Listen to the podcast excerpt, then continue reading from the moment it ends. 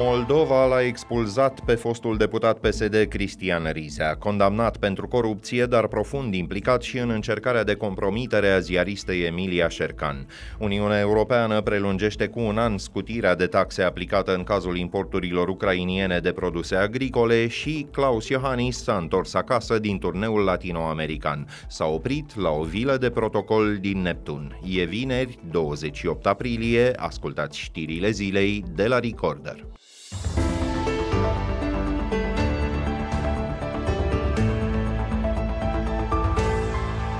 Condamnat încă de acum șase ani pentru trafic de influență și spălare de bani, fostul deputat PSD Cristian Rize a fost reținut la Chișinău și extradat în România. El are de executat o pedeapsă de aproape 5 ani de închisoare.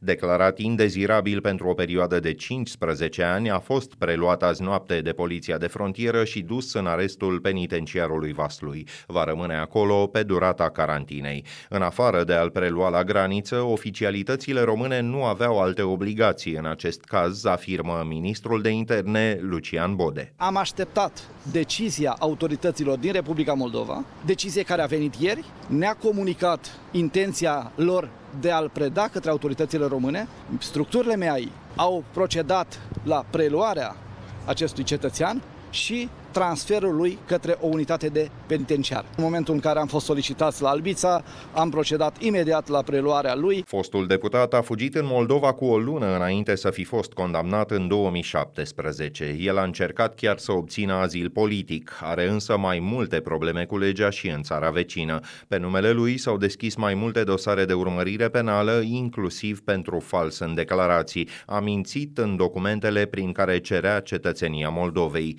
Cristian Rizea e implicat între altele în tentativa de compromat la adresa ziaristei Emilia Șercan de la Press One. El s-a lăudat vara trecută că făcuse publică pe un site propriu o probă depusă de jurnalistă la poliția română. Potrivit Emiliei Șercan, declarațiile sale de atunci confirmă nu numai scurgerea de informații din dosar, ci și încercarea de mușamalizare a faptelor. Statul român a cheltuit în primele trei luni ale anului cu aproape 23 de miliarde de lei mai mult decât a încasat. Ministerul de Finanțe a publicat execuția bugetului general consolidat, iar deficitul e deja de 1,42% din produsul intern brut. Motive suplimentare așadar, dacă de ele mai era nevoie, pentru anunțatele economii de 20 de miliarde în instituțiile și în companiile de stat. Pentru moment însă, totul a rămas la nivel de intenție, eventuale decizii nu sunt așteptate decât săptămâna viitoare. Cabinetul însă caută să renegocieze planul național de redresare. Întârzierea reformelor la care Bucureștiul s-a angajat pune în pericol fonduri de miliarde de euro. Ministrul Investițiilor Europene, Marcel Boloș, a spus la Digi24 că a primit mandat din partea guvernului să trimită Comisiei Europene documentul pentru renegocierea unor investiții și jaloane. Ca întotdeauna, încurcătura e produsă de pensiile speciale sociale. România s-a angajat să nu cheltuiască mai mult de 9,4% din produsul intern brut pentru toate pensiile. Unul din uh, aceste jaloane este și plafonul de 9,4% din PIB pentru pensii. Este indicatorul care, valabil fiind pe 50 de ani, va crea dificultăți pentru guvern atunci când se va pune problema unor măsuri de ajustare a pensiilor sau de majorare a acestora. Noi putem avansa cu cu legea privind pensiile generale și cu reforma în domeniu, însă trebuie luată o decizie și în privința plafonului. Consiliul Uniunii Europene a prelungit cu un an până în iunie 2024 suspendarea taxelor vamale și a cotelor pentru importurile de produse agricole din Ucraina. Ca să intre în vigoare, decizia trebuie aprobată de Parlamentul European. Cinci state central și est europene s-au plâns că acest demers a distorsionat piețele locale. E vorba de România, Bulgaria, Polonia, Slovacia și Ungaria. Cu excepția României însă, ele au suspendat de curând importurile de cereale. Comisia Europeană insistă că măsurile unilaterale nu sunt permise și a oferit o compensație suplimentară de 100 de milioane de euro fermierilor din statele afectate. De asemenea, importurilor de cereale ar urma să li se permită doar să treacă prin aceste țări.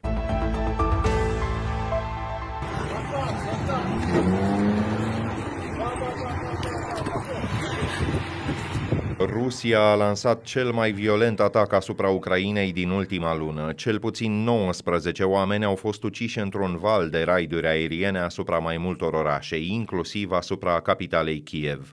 Uman, oraș din centrul țării vecine, a fost cel mai grav lovit. Printre victime se numără mai mulți copii. Kremlinul susține că țintele atacurilor ar fi fost unități ale rezerviștilor, însă mai multe clădiri rezidențiale au fost avariate. Un bloc de 9 etaje etaje din Uman s-a prăbușit parțial. La mai bine de 10 ore de la atacuri, echipele de salvare interveneau încă în majoritatea localităților lovite. Ministerul de Externe al Moldovei l-a convocat pe ambasadorul Rusiei la Chișinău, Oleg Vaznetsov. Acestuia îi se cer explicații despre declarațiile unor oficialități ruse care au spus că Republica Moldova s-ar îndrepta către pierderea suveranității. Fostul președinte Dimitri Medvedev a declarat că, citez, Moldova nici măcar nu mai există ca țară. Purtătorul de cuvânt al Kremlinului, Dimitri Peskov, a adăugat că Moscova vede ceea ce el a numit o tendință de absorpție din partea României. Cu nici 24 de ore înainte, președinta Maia Sandu acuzase Moscova într-un interviu televizat că nu respectă independența țării vecine. Încearcă să destabilizeze situația în Republica Moldova pentru a împiedica parcursul nostru european, pentru că Moscovei îi convine ca în Republica Moldova să fie haos, corupție, sărăcie, să fie guvernări pe care le poate controla, le poate cumpăra, pentru că doar așa își poate promova propriile interese.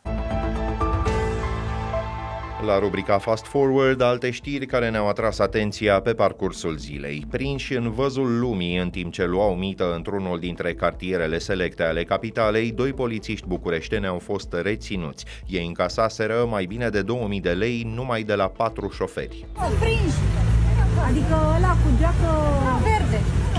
Potrivit procurorilor DNA, polițiștii opreau în trafic doar mașini scumpe conduse de cetățeni străini sau de femei. Cel care i-a denunțat e de altfel un cetățean turc. Unul dintre agenții prinși în flagrant delict face parte din conducerea Sindicatului Democratic al polițiștilor. Organizația îl califică drept un bun profesionist. Dintr-o plajă în alta, după un turneu latinoamerican în care programul public a ocupat mai puțin de jumătate din durata deplasării, președintele Iohannis a ajuns astăzi la Neptun. Avionul de lux, închiriat de administrația prezidențială, a aterizat la Constanța. A fost același aparat folosit pe parcursul vizitelor lui Claus Iohannis în Japonia și Singapore. Cotroceniul refuză să dezvoluie costurile deplasărilor în baza unei legi de dinainte a aderării la Uniunea Europeană. Totuși, Totuși, execuția bugetară de luna trecută arată că deplasările au costat mai bine de 2 milioane de euro anul acesta. Suma reprezintă aproape 40% din întregul buget alocat deplasărilor externe pentru 2023. Federația Internațională de Tenis tace mâlc când vine vorba de cazul de dopaj în care e implicată Simona Halep. Românca, în prezent pe locul al 26-lea WTA, s-a plâns într-un interviu recent că ITF a amânat mai multe dintre audierile sale. Ea se teme că la fel se va întâmpla și cu cea programată peste o lună, pe 28 mai. The stress is huge because uh, I never thought I would face something like this. Always I've been uh, against doping and um, I'm a big supporter of uh, clean sport. Simona a insistat că nu a folosit niciodată cu bună știință vreun produs interzis și pune cele întâmplate pe seama contaminării unui supliment alimentar. Ea este pentru moment suspendată din cauza unui test pozitiv cu roxadustat făcut pe perioada US Open anul trecut. Suspendarea maximă pe care ar putea să o primească e una de 4 ani. Punem punct aici, dacă ascultați însă știrile zilei pe YouTube, vă și puteți abona apăsând clopoțelul care activează notificările. Mâine, rezumatul știrilor săptămânii e de găsit în newsletterul nostru scris realizat de colega Ani Sandu. Vă puteți abona pe recorder.ro. Ne auzim din nou marțea viitoare. Sunt Filip Stan David, toate cele bune!